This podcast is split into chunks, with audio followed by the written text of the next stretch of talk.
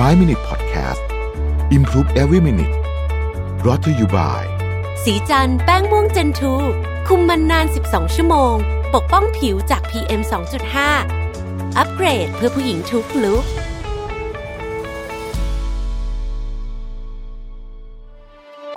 สิ้นสุดการรอคอยกับ Back on Track Planner สมุดจดรุ่นใหม่ปี 2021 จาก Mission to the Moon ผมอยากชวนทุกท่านกลับมาจดบันทึกชีวิต เปลี่ยนตัวเองให้กลับมาดีที่สุดทำสิ่งนี้ไปพร้อม ๆ กัน Back on Track สู่เส้นทางที่คุณอยากได้ สามารถดูรายละเอียดได้ในเว็บไซต์ของ Mission to the Moon ขอบคุณครับ สวัสดีครับ 5 minutes นะครับคุณอยู่กับประวิทย์หานุสาหะครับ วันนี้ยังอยู่ในหนังสือเล่มเดิมนะฮะ The Frame นะครับ วันนี้จะพูดถึงเรื่องของการนิยามคำศัพท์ กับกรอบความคิดนะซึ่ง มันน่าสนใจมากโดยเฉพาะในเชิงของภาพใหญ่ เช่นเรื่องการปกครองประเทศอะไรพวกนี้เนี่ยนะครับการนิยามคำศัพท์เนี่ยเป็นสิ่งที่สำคัญกรอบความคิดมากนะครับแฟรงค์ลันช์เนี่ยครับเคยเป็นคลังสมองนะของกลุ่มอนุรักษ์นิยมของสหรัฐอเมริกานะฮะหรือเอ่ออาจจะเป็นฝั่งขวาก็ได้นะครับ นานแล้วล่ะนะฮะคนนี้เขาเคยเขียนบทความชื่อคำศัพท์ 14 คำที่คณะอนุรักษ์นิยมไม่ควรใช้ นะฮะโดยแสดงความคิดเห็นว่าคำศัพท์บางคำทำให้คนทั่วไปเกิดกรอบความคิดแบบหัวก้าวหน้าโดยอัตโนมัตินะอันนี้เราไม่ได้บอกว่าฝั่งไหนดีกว่าฝั่งไหนนะครับกำลังพยายามจะเล่าเรื่องให้ฟังเฉยว่าไอ้พวกคำศัพท์เนี่ยมันถูกประดิษฐ์ขึ้นมา เพื่อจุดประสงค์หลายอย่างการเมืองก็เป็นหนึ่งในนั้นนะครับ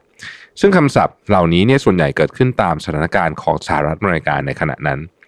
เราอาจจะนำมาปรับใช้ได้ยาก แต่ว่าเราสามารถทำความเข้าใจ ในเชิงว่าความสัมพันธ์ระหว่างคำศัพท์กับกรอบความคิดเนี่ยมันมีอะไรบ้างนะครับยกตัวอย่างนะครับคำที่เขาไม่ให้ใช้คือคำว่า undocumented workers เราเคยได้ยินคำนี้เนาะว่า undocumented workers ก็คือว่าเป็นคนงานที่ไม่มีเอกสารถูกต้องนะครับ เนื่องจากว่า เป็นคำศัพท์ที่ใช้เรียกคนงานจากทางอเมริกาใต้ที่ลักลอบเข้าสหรัฐอเมริกานะครับ มีความหมายก็ตรงๆก็คือแรงงานที่ไม่ได้รับอนุญาตนะครับลันช์กล่าวว่าเมื่อมีคำว่าแรงงาน จะทำให้เกิดมุมมองแบบหัวก้าวหน้าที่คิดว่าพวกเขาต้องได้รับการคุ้มครองโดยอัตโนมัติ แทนที่จะเกิดภาพของคนต่างด้าวผิดกฎหมายนะดังนั้นคำว่าแรงงานอพยพที่ไม่ได้รับอนุญาตกลับทำให้เห็นภาพคนที่ไม่ได้ผ่านขั้นตอนทางกฎหมาย แต่ต้องได้รับการคุ้มครองสิทธิแรงงาน เหตุผลสำคัญอย่างหนึ่งที่คณะอนุรักษ์นิยมยืนกรานก็คือ หากยังใช้คำว่า undocumented workers ต่อไป การประชาสัมพันธ์เกี่ยวกับปัญหาด้านความมั่นคงของพื้นที่ชายแดนสหรัฐอเมริกา คงประสบความสำเร็จได้ยากนะครับ ดังนั้นจากคำว่า undocumented workers นะฮะลันช์จึงเสนอให้ใช้คำว่า illegal alien คนต่างด้าวผิดกฎหมายนะฮะ illegal alien นะครับแทนคำว่า undocumented workers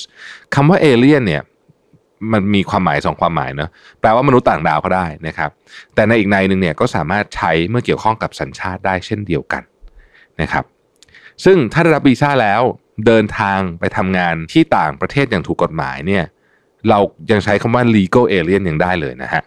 แต่ถ้าเข้ามาอยู่โดยไม่มีวีซ่าเขาจะเรียกว่า illegal alien เป็นต้นอย่างเงี้ยนะเพราะคำว่าคนต่างด้าวผิดกฎหมายเนี่ยทำให้ไปนึกถึงคนที่เดินข้ามแดนเข้ามาหรือว่าซ่อนตัวใต้เรือเข้ามานะครับลันช์ต้องการชี้นำความคิดอนุรักษ์นิยม ที่ต้องการรักษาเขตแดนประเทศอย่างแยบคาย ซึ่งก็ถือว่าโน้มน้าวจิตใจได้ดีทีเดียวเราจะเห็นว่าคำศัพท์พวกนี้เนี่ยเอ่อถ้าใครติดตามการเมืองนะฮะการเมืองสหรัฐก็ได้เนี่ยเราก็จะเห็นว่ามีการประดิษฐ์คำศัพท์อะไรทำนองนี้ขึ้นมาอยู่ตลอดเวลา นะครับการต่อสู้ของกรอบความคิดเนี่ยจริงๆบางทีมันเป็นการต่อสู้ของการใช้คำศัพท์ด้วยนะฮะซึ่งน่าสนใจมาก คุณลองนึกภาพตามนะคุณคิดว่าควรอนุญาตการปราศัยต่อต้านระบอบประชาธิปไตยหรือไม่นะฮะคุณคิดว่าควรห้ามการปราศัยต่อต้านระบอบประชาธิปไตยหรือไม่นะครับ แม้สองคำถามจะเป็นเรื่องเดียวกันผมทวนอีกทีหนึ่งนะฮะคุณคิดว่าเราควรอนุญาตการปราศัยต่อต้านระบอบประชาธิปไตยหรือไม่ คุณคิดว่าเราควรห้ามการปราศัยต่อต้านระบอบประชาธิปไตยหรือไม่นะครับ แม้สองคำถามจะเป็นเรื่องเดียวกัน แต่คำถามใดเล่า จะได้รับความคิดเห็นที่ยอมรับการปราศัยต่อต้านระบอบประชาธิปไตย หากอ้างอิงตามงานวิจัยนะครับคำถามที่สองจะเป็นคำถามที่ได้รับความคิดเห็นที่ยอมรับเหตุผล เพราะมันมีคำว่าห้ามอยู่ ห้ามเนี่ยเป็นคำศัพท์ที่แรง ด้วยเหตุผลนี้เนี่ยเมื่อถามว่าควรห้ามการปราศัยต่อต้านประชาธิปไตยหรือไม่เนี่ยมีคนจำนวนมากมีโอกาสสูงมากเลยที่จะไม่เห็นด้วยเพราะมีคำว่าห้ามอยู่ คนเรารู้สึกว่าเอ๊ะเราไม่ควรจะไปห้ามเขาปราศัยอะไรหรือเปล่า และ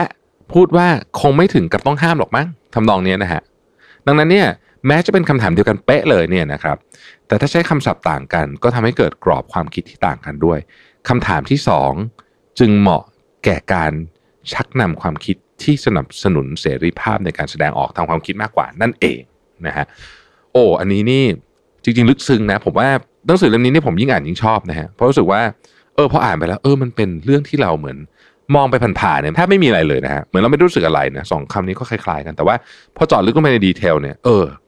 มันเปลี่ยนแปลงความเชื่อของเราได้จริง ๆ นะครับขอบคุณที่ติดตาม 5 minutes นะครับ สวัสดีครับ 5 Minute Podcast Improve Every Minute Presented by สีจันแป้งม่วงเจนทู